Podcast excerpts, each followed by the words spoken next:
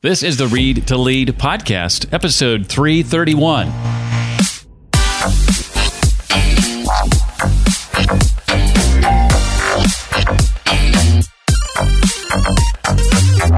Some people are victims and they're just curling up, and other people are saying, Look, I didn't ask for COVID 19. I don't want to be here, but I'm not going to sit around and wait for someone to help me. I'm going to go out and make it happen. Hi, and welcome to the podcast dedicated to your personal and professional growth. It's the Read to Lead podcast. My name is Jeff, and I'm here because I believe that if you want to achieve true success in your business and in your life, then intentional and consistent reading is a must. Each week, you and I are joined by an author to chat about their latest book and their unique insights on things like personal and professional development, leadership, productivity, career, business, marketing, sales, entrepreneurship, and more. Today, we get to learn from former Disney executive Dan Cockerell, author of the book, How's the Culture in Your Kingdom? Lessons from a Disney Leadership Journey. I'll ask Dan to share what he's learned about how to stop letting others define your goals and what success looks like the importance of self leadership to team and organizational leadership, how and why to base employee training not on what your business requires, but on what the customer expects, and lots more. As I have interviewed over 330 people these last seven years, I've noticed a trend, a pattern. There are a handful of things that all of these successful people have in common. And as I've studied these traits, I've come to realize that for anyone who wants to realize their biggest dreams and highest priorities, adopting these traits is going to exponentially increase the likelihood that that's going to happen. I love sharing about these topics in person and online via Zoom and other tools. In fact, I'm doing that very thing tonight for a group of folks in Australia. I'd love to do that for your group, whether it's that topic or others you think I might be a good fit for. If you'd like to find out more about what that process looks like, please reach out to me, Jeff at Read to Lead Be happy to talk to you. That's Jeff at Read to Lead Dan Cockerell is the former vice president of Disney's Magic Kingdom after starting there early in his career as a parking attendant, I believe, right out of college. Uh, over a 26 year career with Disney, he's held about 19 different jobs. And needless to say, he brings a wealth of leadership experience and knowledge to our conversation today, helping us apply lessons learned at Disney to our own organization's uh, culture. We'll be diving into his new book called How's the Culture in Your Kingdom? Lessons from a Disney Leadership Journey. It's a pleasure. Dan, welcome to the Read to Lead podcast. Jeff, thanks so much for having me today. I really appreciate the opportunity. About five years ago, thereabouts, uh, I interviewed a guy by the name of Lee Cockerell. You don't happen to be related to him. He's a good man. yeah, that's my pop. it was because of your dad that I ditched digital tools for productivity and calendar and all that, and finally went back to a uh, an analog planner and have been using an analog planner ever since. And I'm much more productive than I was back then, and I have your dad to thank. Yeah, he it, funny. I took his time management course when I was 16 years old, and uh, he discovered it, and his whole career took off. And a, a, lot of what he did took off when he really realized how much prioritizing and managing your time well you know is involved with that and i was like i said i've been i had a planner for many years i am a digital guy mm. but I, I, follow a lot of how he's thought about things. And the biggest thing I think, and you've seen that with that, is just prioritizing and following through. If in life, if you can do those two things, you're mm. ninety percent there. Well, Dan says that, that one of the most valuable lessons that he learned in his time with, with Disney is that uh, self leadership is paramount to team or uh, organizational leadership. Dan, I want to ask you why does this lesson to you stand out above all the rest uh, that you learned over the years?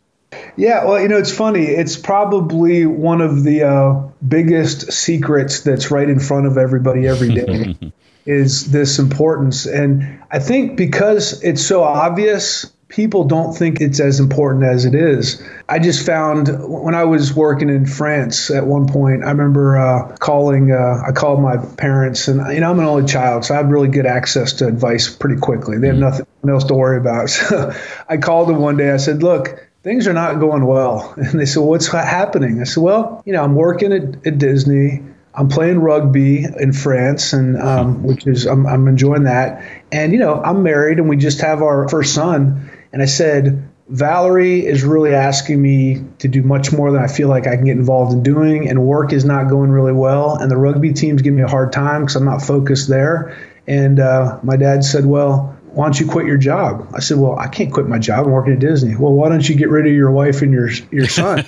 well, that's not an option. He goes, well, what else you want to do? I'm like, uh, then I went and quit playing rugby the next day, and everything mm. got good again.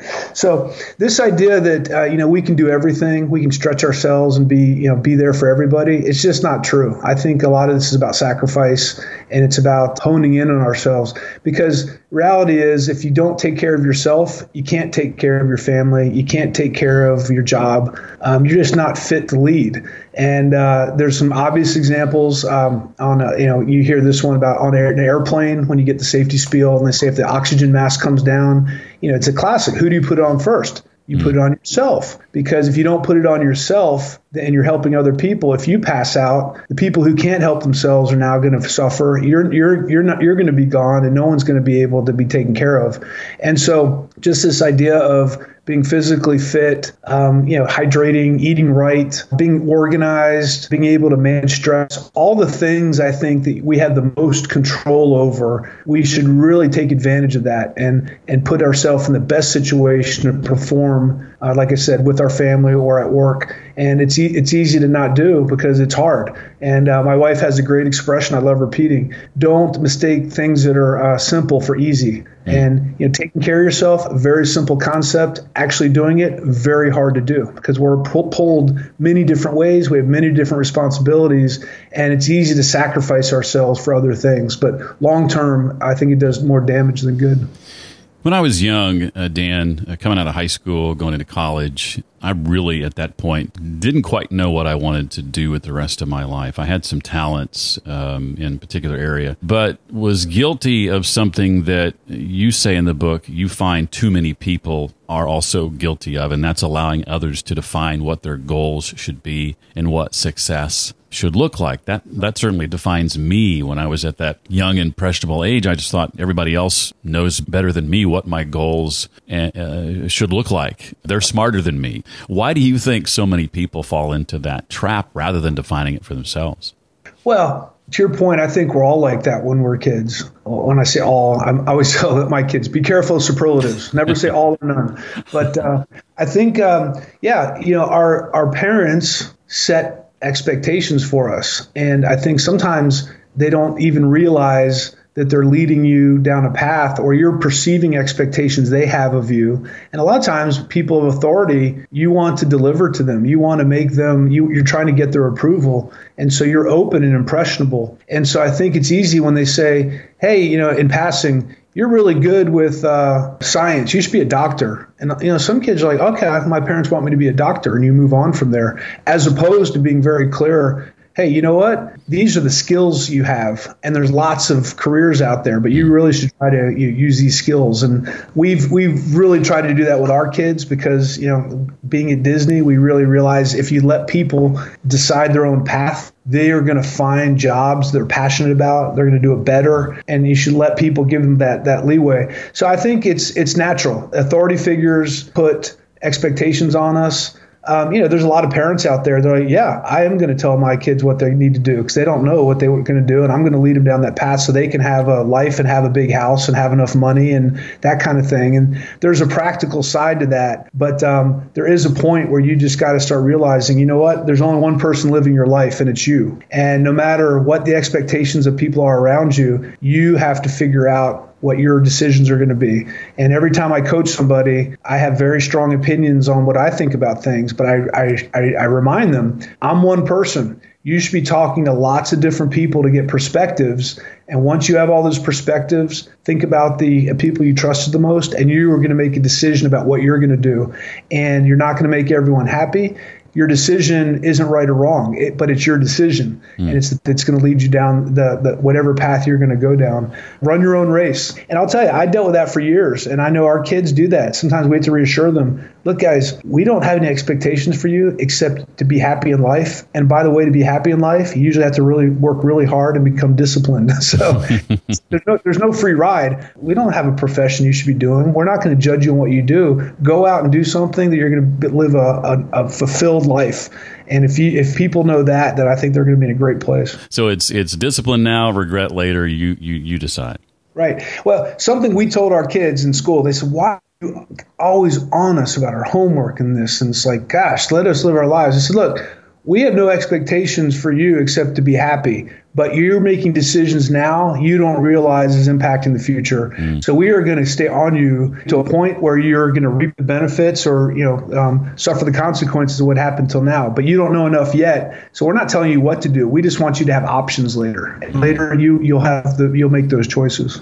Well, we talked about leading self a moment ago. Uh, Dan divides the book into four sections. Leading self is first. Uh, no surprise there. Leading teams, leading an organization, leading change. Among the leading self chapters chapters. There are chapters on uh, moral fitness, mental fitness, planning skills. The very first chapter is physical well being. What prompted you to begin the entire book with a chapter, Dan, on physical well being?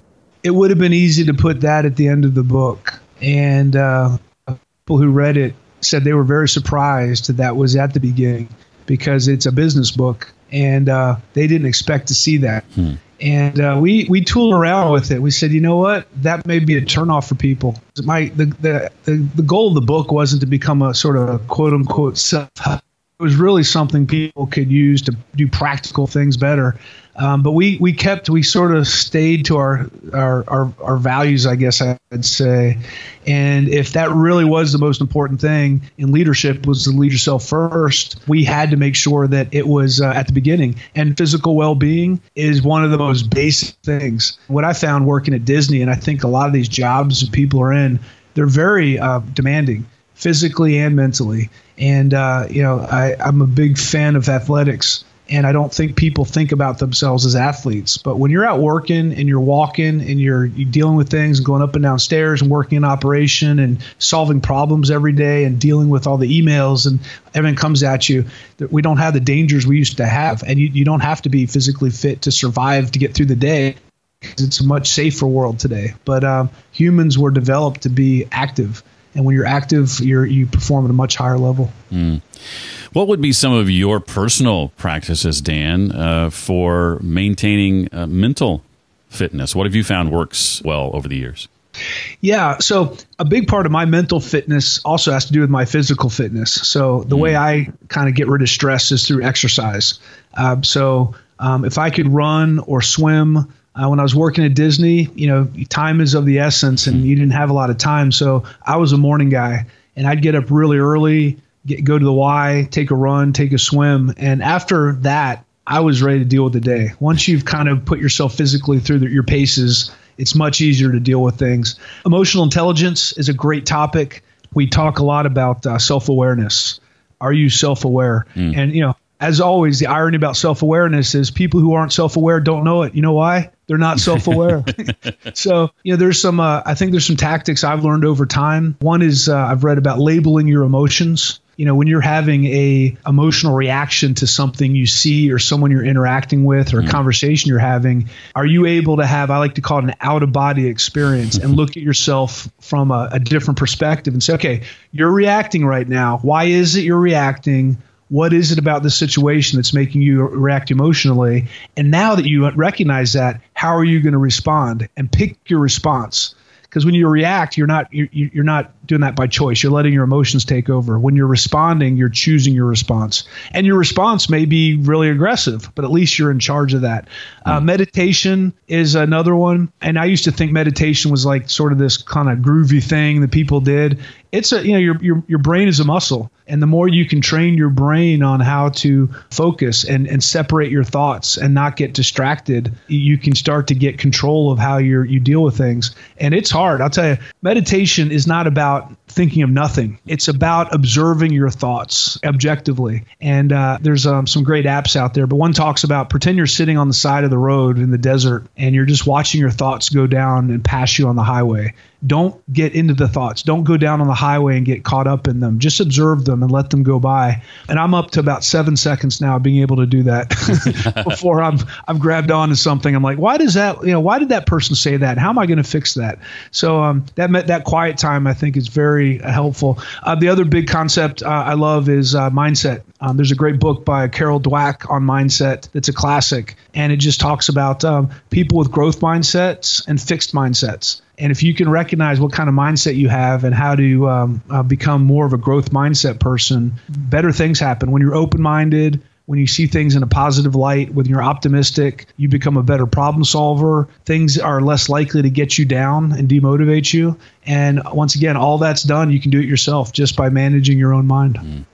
I always like it when a business book author includes a sort of a quick reference type summary at the end of each chapter that you can quickly go to and remind yourself you know the highlights, the high points, key insights, main ideas from that chapter. And Dan does that with this book. He calls it Fast Track to Results at the end of each chapter. And at the end of the um, moral fitness chapter, Dan, you mentioned some questions we should consider asking ourselves if we want to uh, better and more clearly define our values? What what would be some of those questions? The, the big one that I, I always challenge people with is well first of all what are your values? That's always a good one to start with. Um, and, and, when people say well i don't know what do you mean? I'm like well you can go to the link in the book or you can google it. Just say list of values and, and look through look through the catalog but what what are your values? What what do you want to be known for? And then once you decide what you want your values to be, um, what are you actually doing about them? And one of the questions that we ask when we do workshops is, okay, what are your values? Okay, how do people know those are your values? Because people can't read your mind. The only way they can know if they're, they're your values or not is if you talk about them and is if you demonstrate them. And I see in the world today, people talk a lot about values, but they're not necessarily demonstrating those values. Mm. So I, I like this idea of you're going to do what you believe in you know, talk is cheap and being passionate is cheap. You got to do it. So, um, one of the things, for example, one of my uh, values when I was working at Disney is I thought uh, one I really valued being accessible and approachable. I thought that was important in leadership because when you're accessible and approachable, you're open to hear what the problems are you can hear what's going on. You can support people. You can ha- you can use your authority to fix things. And so I looked at my calendar, and everything I did was about being accessible and approachable.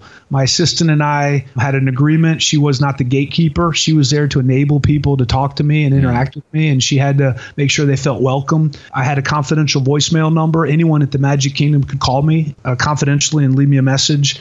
And if they wanted me to call them back, I'd call them back. I went to the cafeteria every day and had lunch. I scheduled time to walk the park every day just like it was a meeting. So I had a laundry list of things I actually planned and did because accessibility and approachability is important to me. And by um, demonstrating those and actually putting time towards those, I could prove they're important. So I think that that connection is important. You have mm-hmm. to link what you believe in to what you do. And the less of a gap there is, the more I think in line you are with who you actually are. Dan, with that confidential number that anyone could reach you at, what did you do to ensure your uh, direct reports who may have had those people answering to them. How did you ensure that they didn't feel like you were giving those that answered to them a way around them? Yeah. It, that's a great i'll tell you it's um it's a great question. And it's it's a classic in big organizations well big and small. Uh, there's the chain of command you don't talk to your boss's boss. You talk to me, I talk to them. That's how it works. Mm. And I didn't believe in that. I said, look, we all have to be communicating. It's a big, complicated place. And first of all, I had to let my my direct reports know my intent. I said, my intent is not to find out things you're not telling me that are broken in your operation and try to penalize you for those. My intent is to use my authority, my title. There's only one vice president of the Magic Kingdom to help people, encourage them. They're not going to tell you everything, but I want them to tell one of us. I, lo- I love them to tell us before they tell Channel 9 News or the Orlando Sentinel or, or Snapchat or Facebook or Twitter or whatever social platform it is. So the big thing for me was hey guys, I'm another pair of eyes and ears here to help us make this place better. And I, I clearly put on those confidential voicemails, you know, I would recommend you go to your leader first to try to take care of what you need to take care of. Mm. But if you feel like you cannot do that or you've already tried and you don't know, you don't have a path, then please by all means give me a call. Mm. And uh, about probably 80% of the time, I'd call the person back. And sometimes I'd give them, well, I'd always call them back, but I'd, I'd most of the time, I'd give them advice on how to solve the problem they were calling me about. Mm it's easy to say, well, I'm the vice president. I want to be the hero. I didn't want to be the hero because people don't want someone solving problems for them. They want to solve their own problems. And so when they called me and said, well, you know, my, my boss doesn't like me and um, they're not being fair. I said, well, have you brought it up with them? Well, no. Well, why would you call me and not talk to them? Well, because I don't know how they're going to react. I said, look, go talk to them. I, I really do think it's a misunderstanding. It may not be, but I think it is. Go work it out with them. And if they're not interested in working with you or you don't think it's being resolved, give me a call back back and I'll you know I'll get involved and help you out. Mm. And most of the time they call me back and say, "Dad, you're right. I got the courage to talk to them. It was a misunderstanding." Or, "Yep, they were te- not teaching me, but I told them this is what I was experiencing and they've changed." And then every once in a while they'd say, "I talked to them and they told me to go away." I said, "Well, okay, I'll get involved now." so there's still an accountability there, but yeah, it's um it's a very um, you have to be careful when you're making that yourself that accessible and make mm. sure you don't alienate the, your team because I wasn't there to solve all the problems, but I certainly yeah. wanted to make sure there was in a in a place that has 12,000 employees, there's always going to be something to fix, and I want to make sure that there's a direct line to someone who can get involved and kind of cut through all the bureaucracy and make things happen. Well, I think the, the key lesson there, uh, as I listen to you respond to that question, is is that approachability and, and better they come to you than you know, social media or the local news with, with some yeah. sort of problem that hasn't been properly addressed. Well, if you don't plan the life you want, you will live the life you get. That's a quote that begins chapter four of Dan's book. Dan, who is it that taught you that concept and how have you managed to apply it to your life? Yeah, that's Lee Cockerell, my dad, and he's uh, he has said that quote many times. I think a lot of it comes back to the beginning of our conversation around time management. Mm. People become victims; they're out of control. They feel like they're letting everyone else control their time, and they're just reacting to everyone else's priorities. And if you take that approach and just let life kind of herd you along, you're going to end up doing whatever life takes you. And you're not and it's kind of think about a rudder on a boat. If you don't have a rudder you're just the, the wind and the, the and the uh, the currents are going to push you where they want to push you. And you got to get a rudder and you have to decide i know where i want to be and i know what i want to do and you have to make contributions to that. And I think a lot of people, and I was this way, sometimes they say, well, look, I got so much going on right now. I'm not in control and I'm just trying to keep my head above water. Mm. And in a few months, I'll really go after this. But right now, I just got to be in battle mode and, and, and deal with everything. I got my kids. I'm working. I'm just trying to get things checked off my to do list every day, much less control what's happening. But over time, when you can start to tackle small things, and take control over small things, it really gives you a changed mindset and it makes you feel like more in control that, you know what, I had a win today. I, I, I wanted to take control of that and I did it. I just heard a, a speech by an admiral. He said, you know what the most, well, I'll ask you this. What's the, what's the most important thing you should do after you get up in the morning? Uh, I would say make your bed. You're exactly right. You make your bed. I want I want to be organized. I want to have a sense of control. I get up, I make my bed. I've I've now done something. I took control over a situation, and people laugh. They're like, "What situation?" I'm like, "Well, ha- not having the discipline to make your bed because those little behaviors lead to other behaviors, and after a while, you start saying, you know what? I'm going to live my life with intent, and if I want to be fit, I'm not just going to make excuses every day. I'm going to find time to do that. And if I don't find a time to do that, then I should be ready to not have a good physical fitness. And there's going to be a consequence to that. But uh, you can't be a victim. And I don't care what situation you're in. There's there's always a million excuses why you can't do what you want to do. But uh, at the end of the day, it's your life, and you'll either decide that you're going to go after things. And and it, and once again, it's a dilemma. It's it's not. This is not easy. There is no right solution but you just got to take all the things in your life, prioritize them, and decide that you you are going to take control of the situation, and not be a victim. I'm seeing that during this COVID nineteen thing. Mm. I see some managers at Disney. They're calling me and they're like, "I'm at home. I didn't get my unemployment check yet, and life is terrible. I don't want to. We're going back." And I have other people calling me saying, I'm at home. I didn't get my unemployment check, but I decided to make hair wraps. I, I, I learned how to sew. I'm putting them on Etsy. The first week I sold one, and now I sold five, and I think it's the business is picking up. Other people are saying I'm volunteering. I can't. I don't know what to do right now, so I'm going to help others. It's making me feel better. Hmm. So it comes back to that mindset. Some people are victims, and they're just curling up, and other people are saying, "Look, I didn't ask for COVID 19. I don't want to be here, hmm. but I'm not going to sit around and wait for someone to help me. I'm going to go out and make it happen. My 88 year old mother in law in France, she's sewing masks every day and sending them out to nurses and sharing them with people. She mailed us a big box of them. She's like, you know what? I'm going to contribute. I was in World War II, so COVID 19, hold my beer. You know? I can handle this. And so it's incredible. It's so, you know, an 88 year old woman should not be in the position to be able to help anyone necessarily. She said, I don't care. I'm going to go do it because I can. So it's, uh, it's mindset. I began uh, 2020 uh, with a plan to do more in person workshops and more public speaking. Uh, and then March happened. But uh, I have managed to, to turn a lot of that into virtual speaking. I've got uh, three uh, virtual speaking gigs lined up here in just the next few weeks. And I've seen a couple other folks manage to make that transition while, like you said, others are going, what am I supposed to do? I can't I can't travel and, and, and, and earn a living speaking anymore. I think it's still possible. You just have to reframe uh, the, the, the issue. Absolutely. Well, what are some ways you've managed to build uh, strong relationships with both your direct reports and your various uh, bosses over the years? You've hinted at some of these, but I'd love to know maybe some more of the nitty gritty uh, things that you've done to just really build strong relationships with everybody that, that you come in contact with. Sure. Once again, I think this is intent. Relationships, communication, you know, these are all these intangible things that people have trouble defining. and and as, as far as I'm concerned, they're processes just like anything else, and you can demonstrate these behaviors. So I think the first thing when it comes to relationships is, and I, I happen to um, work in a place that relationships were important, and I happen to pick a job, a place where I have a natural passion for relationships. That's what I do. I love doing that. So I'll, sometimes when you get a job, the most important thing you can do is get a job in the right place that aligns with who you are. And when you can do that, everything gets easier. Um, but I've learned over time, and this is part of it is being, you know, the way I was raised. Part of it is it's just good business. Part of it's what I've learned about mindset and you know door opening doors. But I've come to conclude every single person that I meet and establish a relationship with is a potential way to make my life better. I've learned this whole idea you give, you give, you give, and it all comes back to you tenfold later on.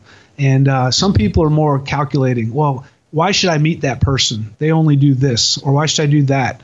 I've just learned over time you have to respect people on a basic level. And you know, if you have a title or a certain place in an organization, that doesn't mean anything except that that's your job in that company. And we all get caught up in judging who people are according to their station in life, and I think it's a very dangerous thing to do. So my direct reports, whenever I start working with a new team, I have lunch with them one on one for a couple of hours, and we talk about, all right, let's start. Uh, where are you from? Where'd you grow up? Where have you worked before? Tell me about your parents. Tell me about your family. Tell about what you do on weekends. And, and so it's all this about let's learn about who you are. Now, mm. some people are, you know, when I was working in France, you know, people are you know like, well, that's none of your business. You know, every culture is different also, and people are different. And so every one of my direct reports had different levels of how much they were willing to share with me.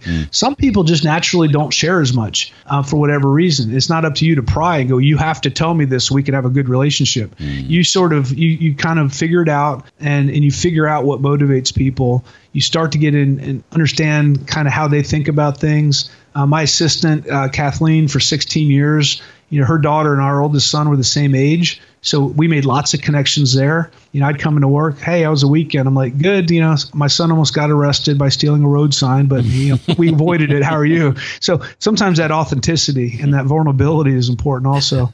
So um, that was an important piece. I would I would make sure I took time to have sort of the icebreaker when I talk to my people. Because a lot of businesses, you get in a meeting, all right, everyone, let's go through this list of what's due today. So wait a second. How about you ask everyone how their weekend was? Or uh, I had an agenda item in my staff meetings called exceptional moments. I kicked off every meeting with an exceptional moment. We took five minutes. If you have had an exceptional moment in your personal, professional life, let's share it. Some people would say, well, uh, we hit 100% of our safety uh, target at this restaurant. And it was the first time we've done it. Everyone would clap. That's great. Mm-hmm. My son just got his driver's license. That's fantastic. So just take time to celebrate people individually.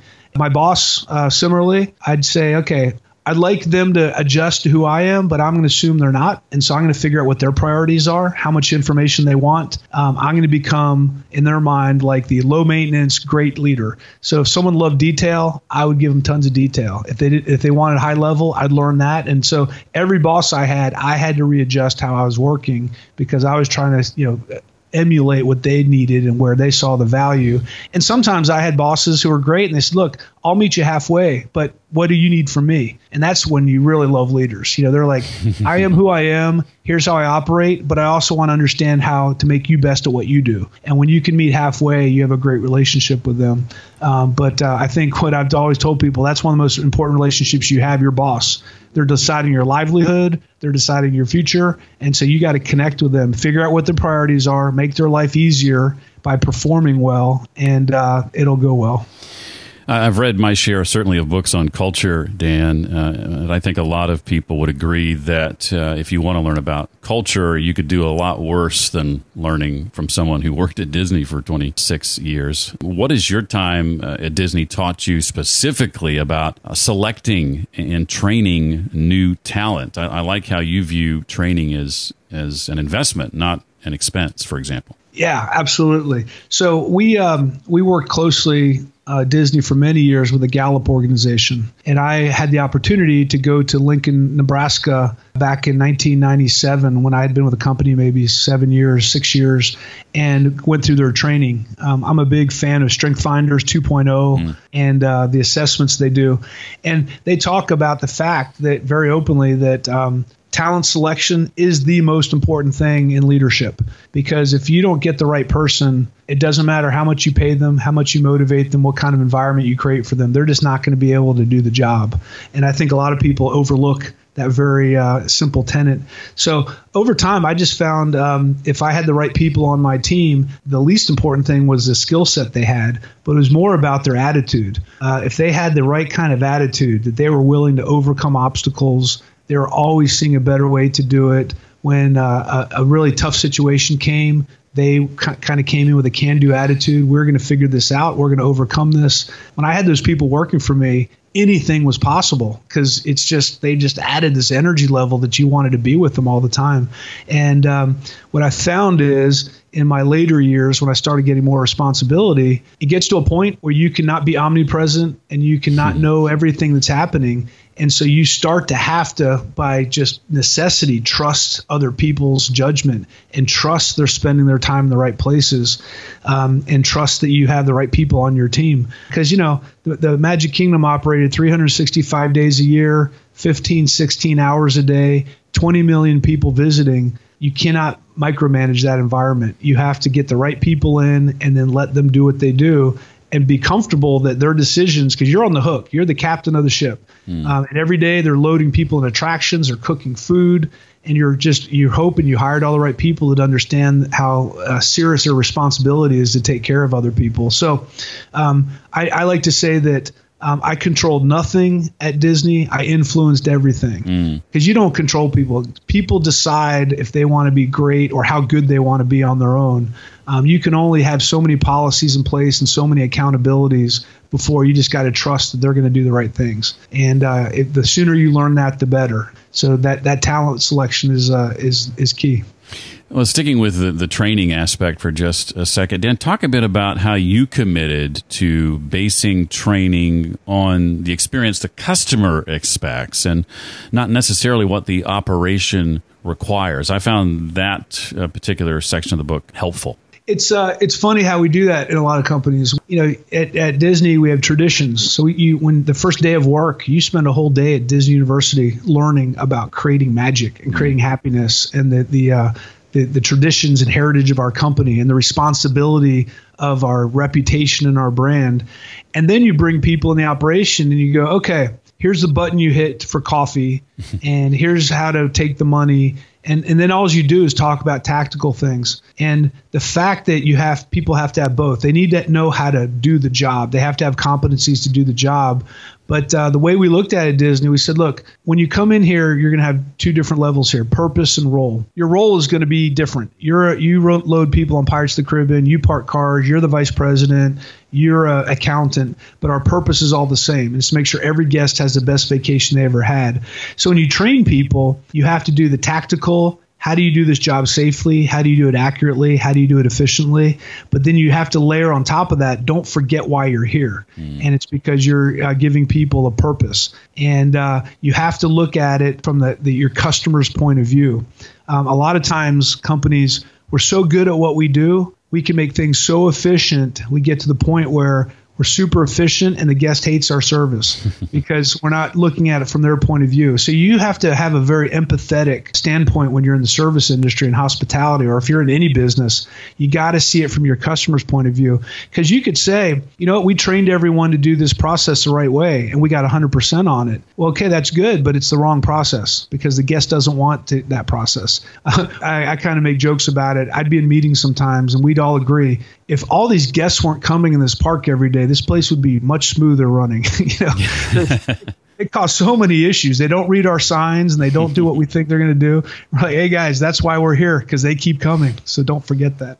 Yeah, one of the interesting parts I remember reading about was a question on your survey that asks visitors if, if a situation they experienced, uh, if the cast member was friendly, and and helpful. And there was a time where you were getting sort of some some dings on that, and someone who reported to you, I think, said, "Do you do you do you think those are the same thing? Friendly and helpful. Those are two completely different things." And when you realized that, you were able to make the the necessary uh, change. Yeah, yeah. We separated the questions, and what we realized was, boy, we're extremely friendly and we are not helpful at all because we weren't giving we weren't giving our employees the tools they needed to answer the guest questions. And it's like you know i can smile all day long and tell you ask you how your your vacation is. And when i say well where can i find this t-shirt in a medium? Well i don't know that but I, how's your vacation? You know it's like well no now you got to do something. You, mm. you're very friendly but if you can't be helpful also then we're not having a great experience here. So yeah you got to measure the right stuff. Mm.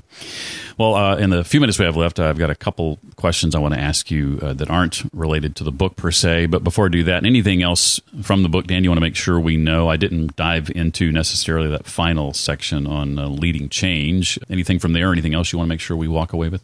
Yeah, I just think generally the way we thought about doing the book, when I say we, my wife and I, um, her name's not on it. I think when you do the reprint, I'm adding it because she wrote half of it and she, she really helped me get through it. But, you know, the, the way we, we, we came at the book and, you know, the publisher told us, hey, Dan, just to remind you, thousands of books have been written on what you're writing on. There are new, new topics. So you better have some great stories because people remember stories and walt disney recognized that storytelling is such a powerful medium mm. so we lead with stories we talk about the topic and then you know as you mentioned the fast track to results after every chapter. Because i don't want just to motivate and inspire people. I want people to go make a change. And that's where the fast track to results is is mm. in there is what can i do starting today to be a better communicator or a better collaborator or to become more creative or to or to be a better leader or to, to form relationships more in, in a better way. So we, we like to have a very inspirational side of the book and a very practical side also, and hopefully that came through. I think it did. I certainly think it did. For you, Dan, when it comes to uh, reading, uh, reading for personal and professional growth in particular, especially if the book doesn't have those end of chapter sections like yours does, what do you do to uh, to help retain what you read or ensure that you implement something you've learned that you want to then go and and and try? Yeah, it's very simple. I'm a big, you know, you, there's all kinds of planning tools and checklists and things we have. Mm. But when I'm trying to um, create a new habit, I use technology. So I'll put it on my calendar. And so when I was working at Disney, for example, recognition was something I knew was important. Mm but I knew it was something that I would overlook because I get so busy. You just forget to thank people who are doing a great job. And so uh, I would have on my calendar every week, uh, a, a few days a week, who have you recognized today?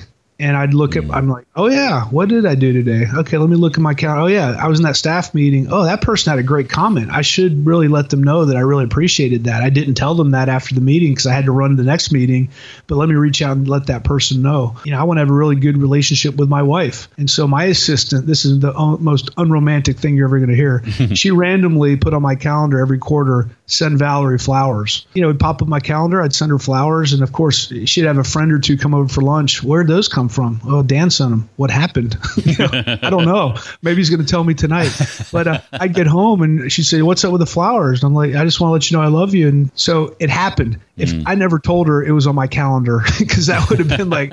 But, but the point was, she I created a new behavior and a new habit because I was intentful about doing it. So I would just encourage you all out there when you read a book, you read an article, you read something, or you even when you see a role model, when you see someone do something and you're like, I like that, I like how they do that. Just get Siri on your your iPhone or put a little reminder and go, hey, you know what? Next week, tell your kids you love them. If you're not doing that today, it's important and remind yourself because if you don't create a habit you don't create a behavior you won't it won't happen. And once again it doesn't matter what you believe it doesn't matter what you're passionate about. All that matters is what you do. That's how people judge you and that's how you'll be remembered. Mm.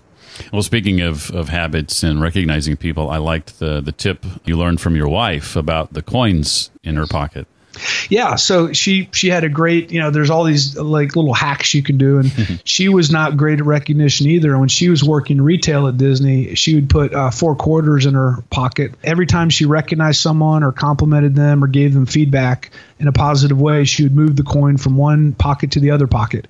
At the end of the day if she'd forgot about the quarters she had failed or if she'd only moved one or two coins over to her pocket. She knew she had been short by two or three. And once again, she was able to create a habit by doing that. But uh, these things just don't happen magically. Mm-hmm. There's a, definitely a process to it. Well, share, if you would, books that you have been impacted by, uh, that you've encountered over the years during your career that you know left a lasting impression on you. Yeah, so you know anything by Gallup, soar with mm. your strengths, Strength Finders. Uh, Philip Buckingham was with Gallup. I just love how they think about leadership and how they think about productivity and getting the most out of people by leading with expectations and right fit talent and relationships and reward and recognition. An oldie but a goodie. Uh, Seven Habits of Highly Effective mm. People great concepts in there. The concept to sharpen the saw, always be improving constantly learn how to do things better. Uh, emotional bank accounts. If you read that book, you'll learn a lot about emotional bank. You're, you're constantly making deposits and withdrawals with people emotionally, and that's how we kind of deal with life. And then my dad just gave me a book recently. I'm into called Range. It's a really interesting book. It, it's uh, the subtitle is something I don't have in front of me. Something along the lines of how generalists can thrive in a specialized world. Mm. It's basically, which I've always believed in my life and career, is the more diverse experiences you have in your life, the better you'll be at dealing with new experiences, uh, the more options you're going to have career wise, and the more interesting your life will be. So, whether it's traveling, whether it's meeting new people, whether it's being open to new ideas. And that's why I had 19 jobs at Disney because I just knew I don't know what I want to do, but I know that if I don't get diverse experiences, I'm not going to have as many opportunities. And I kept looking at doing new things, and that led to more things. And a lot of that's paying off now that I'm a, as I like to say, a scrappy entrepreneur trying to get it done. I'm, I'm using all those experiences I had over the years to bring to bear now on how I run my business. Wow. Well, Dan, I'll finish by asking what's ahead for you in 2020? 2020 has been this crazy year for everybody. Um, as you look to the rest of this year, what are you looking forward to? What are you, you and your team excited about that you're willing to share? Yeah, so Valerie, uh, when I talk about my team, that's my wife and I. So right. I've, I have some people contracted, but we like to keep it lean and mean and very simple. So um, she just uh, designed our new website. DanCockerell.com is the website I've had for a couple years, and she just designed CockerellConsulting.com. We've really laid it out in all the products we have, what we're doing. Uh, we've translated it into uh, Spanish, Portuguese, and French because uh, mm. we, are doing business in some of those uh, countries and those languages. We are just we're really kind of uh, not only establishing that, we're getting much more into the virtual space. Uh, we have webinars. We're converting all our topics we do keynotes and workshops on into webinars, and um, you know we'll have that available moving forward we are, you know, I, I, did a podcast over the past few months. I do a one that's weekly called Come Rain or Shine. Um, but we did, uh, Jody Mayberry, my partner, and I did 38 episodes during the quarantine called Lemons to Lemonade. Mm-hmm. And it was just a short six, seven minute podcast daily about you know what? You didn't choose this moment. You didn't plan on being quarantined, but we want to keep everyone motivated. Are you making lemonade out of the lemons that's been have been dealt to you? And uh, kept people motivated through that. So Valor and I are, um, like I said, we're we're making lots of contacts. Our, we want to work. We work internationally.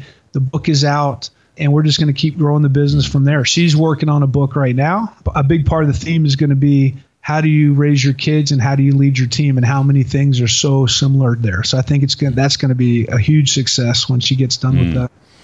Well, you mentioned uh, Jody Mayberry. I'm so glad you did. Jody was responsible for introducing me to your dad, and of course for connecting us as well. And I'm so glad that uh, he took the time uh, to do that. That we both have him in our in our camps, uh, so to speak. So thank you, Jody. Jody knows everybody. And I'll tell you, Jody and you are now at the top of my list of the best podcast voices. he does have a great voice, doesn't he? Yes, he does. I love hearing him say my name. He says it as as sweetly as anyone I can think of. That's right. Except for maybe my wife, most of the time, anyway. Uh, the book again is called "How's the Culture in Your Kingdom: Lessons from a Disney Leadership Journey." Dan Cockerell, thank you so much for being our guest. It was a pleasure having you here, and we appreciate you uh, taking time. Thanks, Jeff. Thanks for having me, and everyone be safe out there. I've gone ahead and created a page on my website dedicated to this episode. There you'll find links to both Dan's consulting website and his personal website as well as the books and other links he mentioned. All of that can be found at readtoleadpodcast.com slash 331 for episode 331. To inquire about me speaking to your group or organization, whether in person or virtually, you can reach out to me directly, Jeff at readtoleadpodcast.com. I look forward to hearing from you. That's also the address you can write if you have questions, comments, suggestions, or feedback for the show. Again, Jeff at readtoleadpodcast.com. Thank you so much for listening to the Read to Lead podcast and specifically this episode. I hope you got as much value from listening as I did from interviewing and talking with Dan. Well, that's going to do it for this week. I look forward to seeing you next time. Until then, remember, as always, leaders read and readers lead.